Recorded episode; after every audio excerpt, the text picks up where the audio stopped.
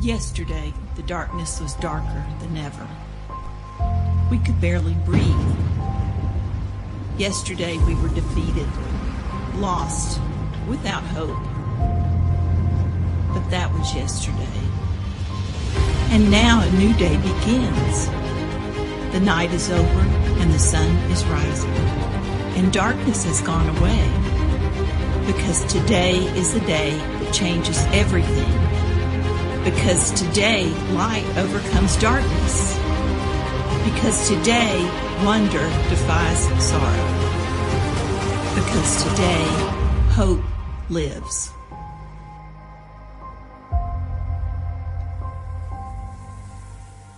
Well, good morning. I'm so glad you're here. I, I have to be honest, I was a little nervous going into this service. We, uh, if you're a guest today, we typically have one service, but the Lord has been blessing us and we're growing, and we decided to do two services. And I was expecting about two to three hundred people in the early service this morning, and there was a crowd like this.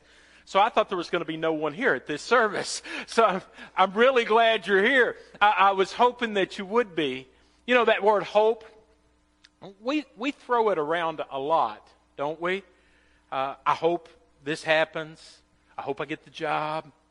I hope I make the team. I hope I pass the test. I hope I meet somebody. In, in many ways, we use the word hope synonymously with wish. But, but there's a difference between a wish and, and a hope. A, a wish is something you, you want to happen but you're not sure that it will. It might, but it might not. It's possible, but it's not, not probable. When we're young, we always think that wishes always come true. But after enough birthday candles have been blown out, you start to figure out that wishes don't always, always come true. I, I, I learned this lesson early on. When I was young, I, I wanted to be six, seven, and have the athleticism of Michael Jordan. It didn't pan out. When I turned 30, I, I wished that, that my hair would hang on. that didn't work out too well either. This week I wish that my sermon would have been done on Thursday, but that didn't, that didn't quite make it either. But, but we, we, we have these wishes that we want to have happen, and there's nothing wrong with that. It's perfectly fine for us to wish things, but we really don't expect them to, to come to pass. But there's a difference between a hope and a wish. A, a hope is this strong confidence that we have, an expectation that we have in someone or, or something. When you hope in something, you say things like, I know this is going to work out. Or you say, I'm sure this relationship is going to be the one. Or I know if I can get this promotion, then my life will get better. You see, we make a wish, but we hold out hope. We wish for something, but we put our hope in something or in someone. We put our hope in the faithfulness of a spouse. We put our hope in the reliability of a job. We, we put our hope that our health won't fail. I mean, that's human nature. Everybody, regardless of, of who you are or where you're from or what you have or how much education you have or how many experiences you face or even what your religion is, everybody pins their hope on something. And, and while everybody puts their hope in something, not everything we hope to happen does either. What we hope for doesn't always come to pass, and this presents a huge problem because the Bible says whenever hope doesn't come to pass in your life, delayed hope makes the heart sick. Uh, the, uh, when we when something comes true, it's like we have this tree of life, but when hope doesn't pan out, it, it, it's miserable. You know, there's lots of versions of hope not panning out. Sometimes hope's just delayed and it's really frustrating to us. Maybe we put our hope in a quick recovery, and it wasn't so quick. Or, or maybe we put our hope uh, in, in the, the, the, the, the joy of having children, but your clock is ticking, and or maybe you put your hope in your children coming back from a rebellious stage, but they haven't. That's frustrating. Incredibly frustrating.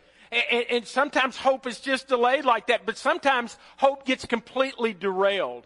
Uh, my daughter Jessie, when she was a junior, we moved up here, and it was miserable to move a junior to a new area. That's just a hard thing to do.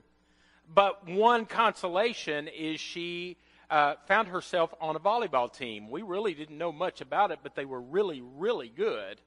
They ended up by the end of the season being 30th ranked in the nation out of 10,400 teams.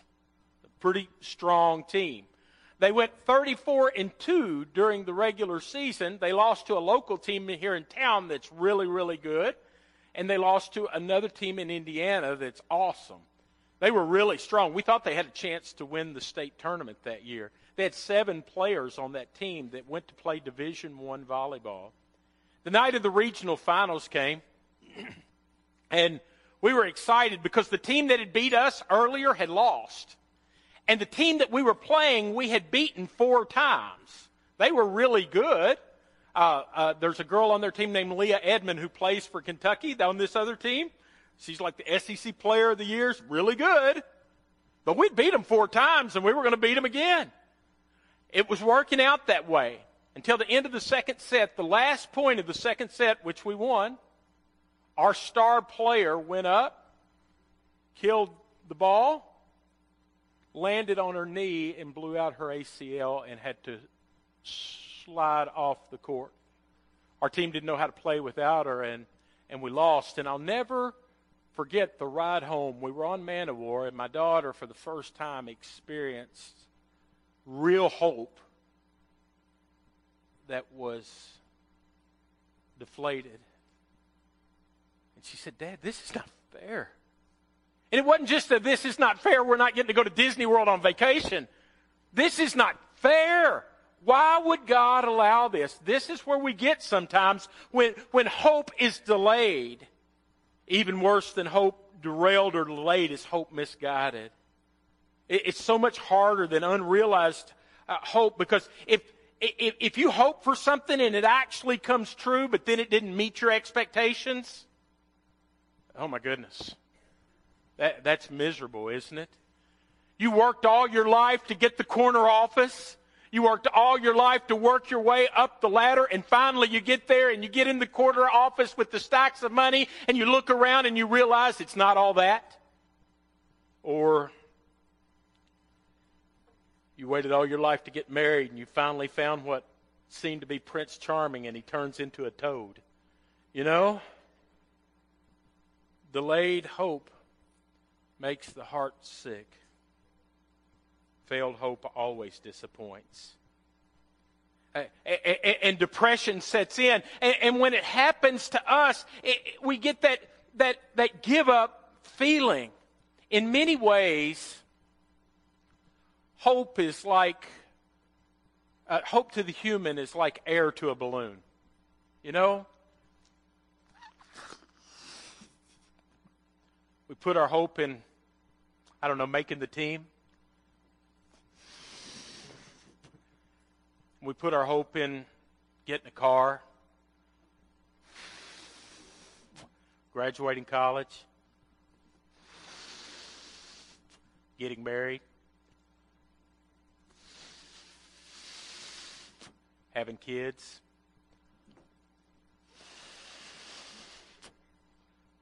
Getting your kids out of college.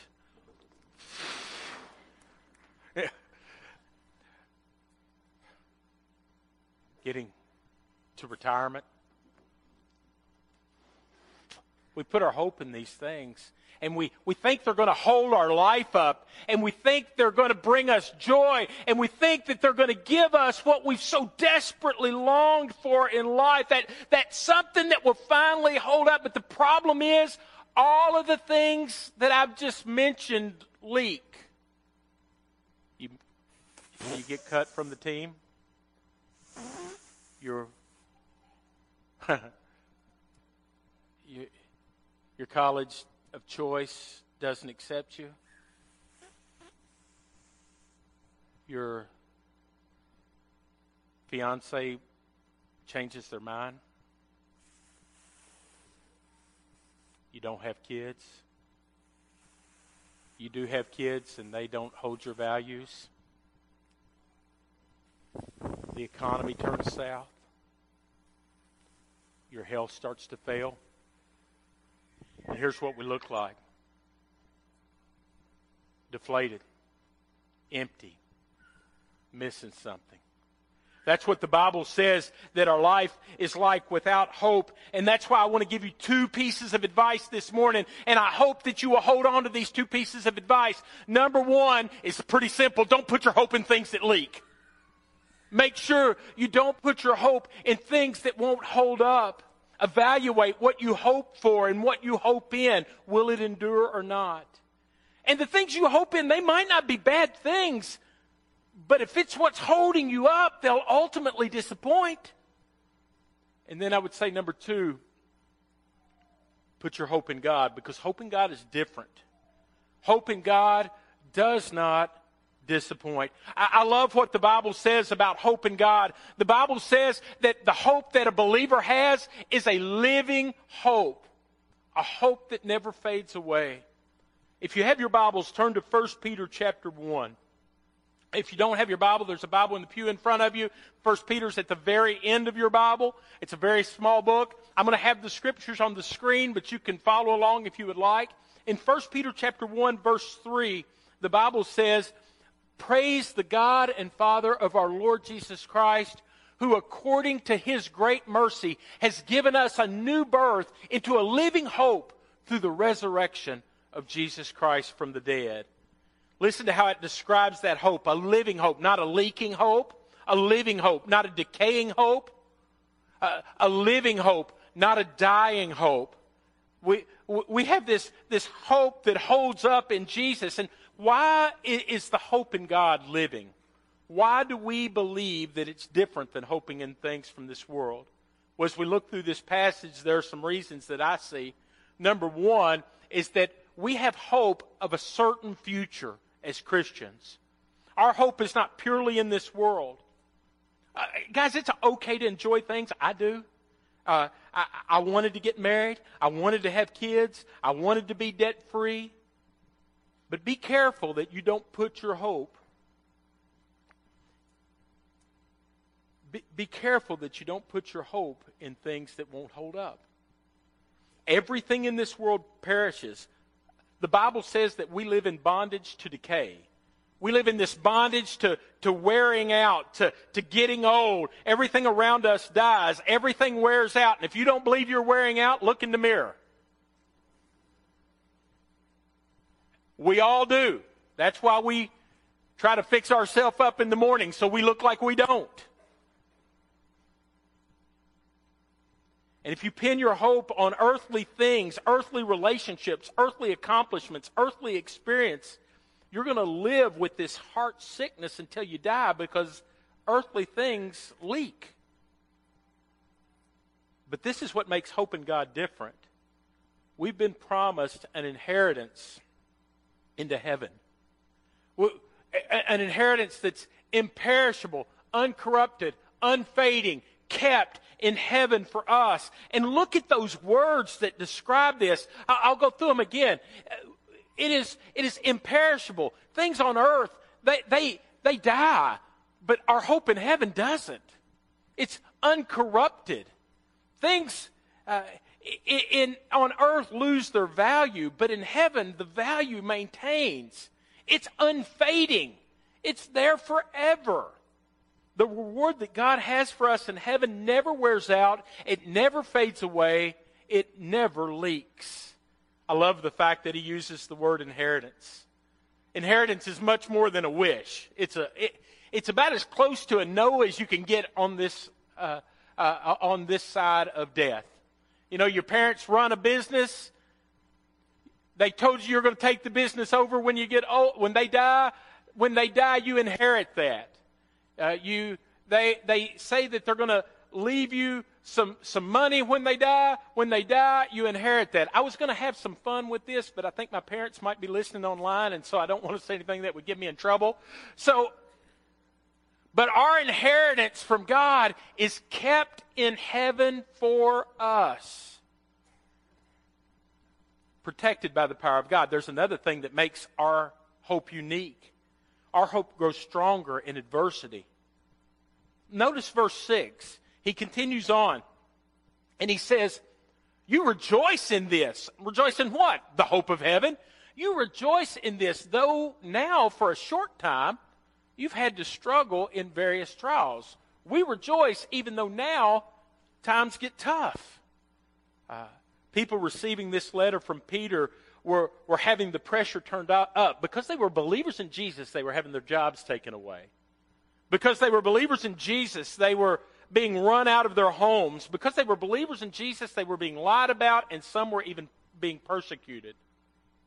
And yet they rejoiced because they had a hope that didn't leak. Uh, I, I want to point out that it says at the last verse there, we have various trials. That our, our, Uh, the attack from the enemy can come from a lot of different directions. It can be because of our faith. You might have people who look down on you because of your faith in Jesus Christ. The, the trials you face may be a, a relationship that is difficult. It may be a health issue. It may be a financial issue. But when adversity comes, if you have hope in God, your hope can actually prove to be stronger than you've ever known that it was. When, when you hope in a relationship and it's threatened, you know, sickness or, or emptiness syndrome sets in or, or an unfaithfulness, it's like you're punched in the gut. When, when you hope in your retirement and the economy is shaken, fear sets in. When, when you hope in your kids and, and they make bad choices, hope diminishes. You see, the world offers a hope that diminishes, but, but our hope actually gets stronger when it's put to the test. Notice verse 7. It says, The genuineness of your faith, which is more valuable than gold, which perishes though refined by fire, may result in praise, glory, and honor at the revelation of, of Jesus. When our faith is put to a test, it gets stronger and it, it doesn't leak. Runners say when you first start to run, it's hard, a lot of pain. And you have almost no endurance. And it's a struggle to motivate yourself to keep going. But I am told, and this is purely hearsay, if you press on, that there comes a point where the pain of the running actually turns into a high, uh, uh, uh, an emotional uplift because you know that you've been here before and you can beat that. That's what our hope in Christ does. It, it, it, it, it makes us stronger because we know that one day God is going to take us to heaven and one day God is going to deliver us from our pain. Now, at this point, I want to pause and acknowledge there might be people in this room who do not believe in Jesus. My guess is there probably are, and I want to say welcome, and I'm glad you're here. And if you want to come back any Sunday and audit what we do, that's perfectly fine. We welcome you to come. Uh, we welcome you to come and listen. If I were you and I did not believe in Jesus, I would be thinking, all you Christians always talk about someday. One day you're going to go to heaven. But what about now? You know, my kids are still rebelling. The money's still tight. I still have health issues. Our hope is not only that we have heaven to look forward to one day, but our hope that we have Jesus is that we have Jesus here with us now. And just Him being with us now helps us face whatever comes our way. Listen to what Peter says, the next verse. You love Him, but you haven't seen Him. And even though you haven't seen him, you believe in him. And you rejoice with inexpressible and glorious joy. Even though you don't see him, you can feel his presence and you love him. And even though I've never touched him, I know he's real. And I put my trust in him. and the thought of him, it leaves me at a loss of words. What indescribable joy because I am receiving the goal of my faith, the salvation of my soul.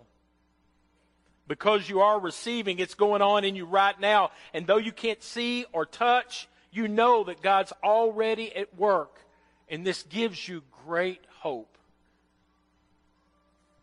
Now, if I were not a believer, I would be thinking to myself, okay, so the Christian hope endures even in tough times. How do you know that the Christian hope is real? How, how can you be confident in it? How do you know it's not just pie in the sky? I wish. And that's a legitimate question. I mean, to be honest, really, why is our faith in Jesus Christ any more valid than believing in little green men on Neptune? I mean, why? Why is it any more valid? Eh, eh, why is it any more valid in believing in Jesus than it is believing Louisville might win the national championship next year? We know that's not happening. Why do we believe that that that our faith is stronger than that misguided faith? Some would say, and they think rightfully, maybe you've just talked yourself into believing and you're just hanging on. How do you know that you have hope that will endure? And besides, all religions say they offer hope. You know, one day it's going to get better. Why is the Christian faith any different? And that's true, by the way. Jews preach that there's a land of rest. Islam teaches that there are 70 virgins awaiting the faithful.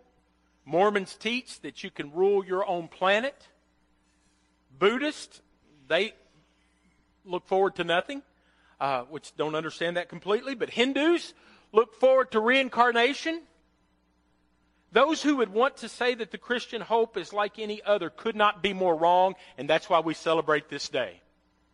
The reason that the Christian faith is different and more powerful than any faith in the world is because we do not have a leader who gave his teachings and died, but we have a leader who said that he is the way, the truth, and the life, and though he died, yet he lived, and because he rose from the dead, was witnessed by many, 500 at one time, let his spirit come down and did wonders through the church and his people, and until this day has proven faithful in the life of his people. Because of the resurrection, we believe we have a hope that will not fade away. Our hope is based in an actual event the resurrection of Jesus from the dead. And this is what really distinguishes the Christian hope from everything else. We have a living hope, not a wishful hope we have a confident hope because it's based on the fact that Jesus rose from the dead.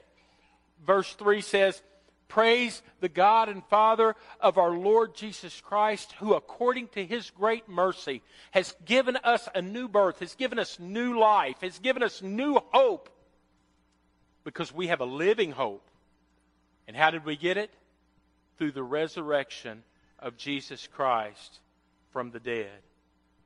History tells us that he was crucified, and on the third day he was buried. Uh, uh he was buried, and on the third day he arose just as the Scripture says.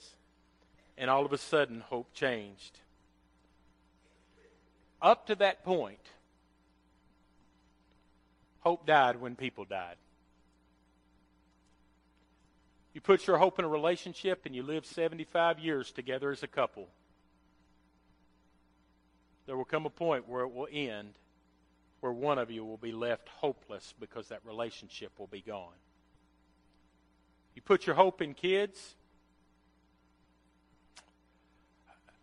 they might turn out awesome, they might not.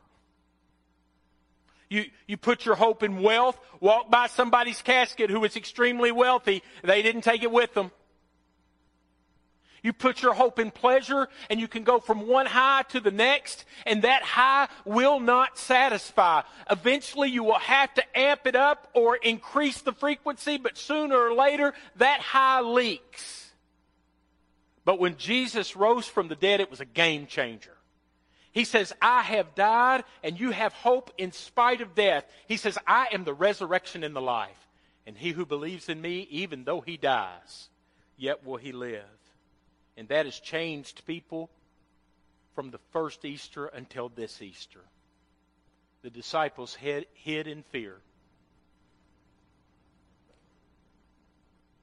But on the third day, after they saw him, and after the Spirit descended upon them, they went out and witnessed and told of the good news, even willing to die for it. And for 2,000 years, people have found a hope that in the face of failure, adversity, disappointment, pain, they found a hope that will endure. This morning, as I was walking into the first service, I had a, a friend stop me, one of our members. And he said, Pastor, did you see the news? And I had not. In Sri Lanka, there was a bombing this morning on three churches, our brothers and sisters. Two hotels attacked directly on Christians. 137 people, when I walked in, had been proclaimed dead. You know what those Christians will do next week? They'll worship. You know why? We have a hope that says you can take my body, but you cannot destroy my soul. You can harm me here, but I have a hope that lives and will endure. And it does not leak. Let's pray. Father God, I thank you for the hope of Jesus. I thank you for a hope that endures. Lord God, I pray today that your Holy Spirit would use the words that I've shared. But Father God, I pray even more importantly than that, that you would speak to a person's heart because I know it's in the heart that a person believes. And I pray, Father God, that you would draw hearts to yourself today and convince them of the truth of Jesus' resurrection. Lord God, for those of us who believe, Lord, may we not hope in anything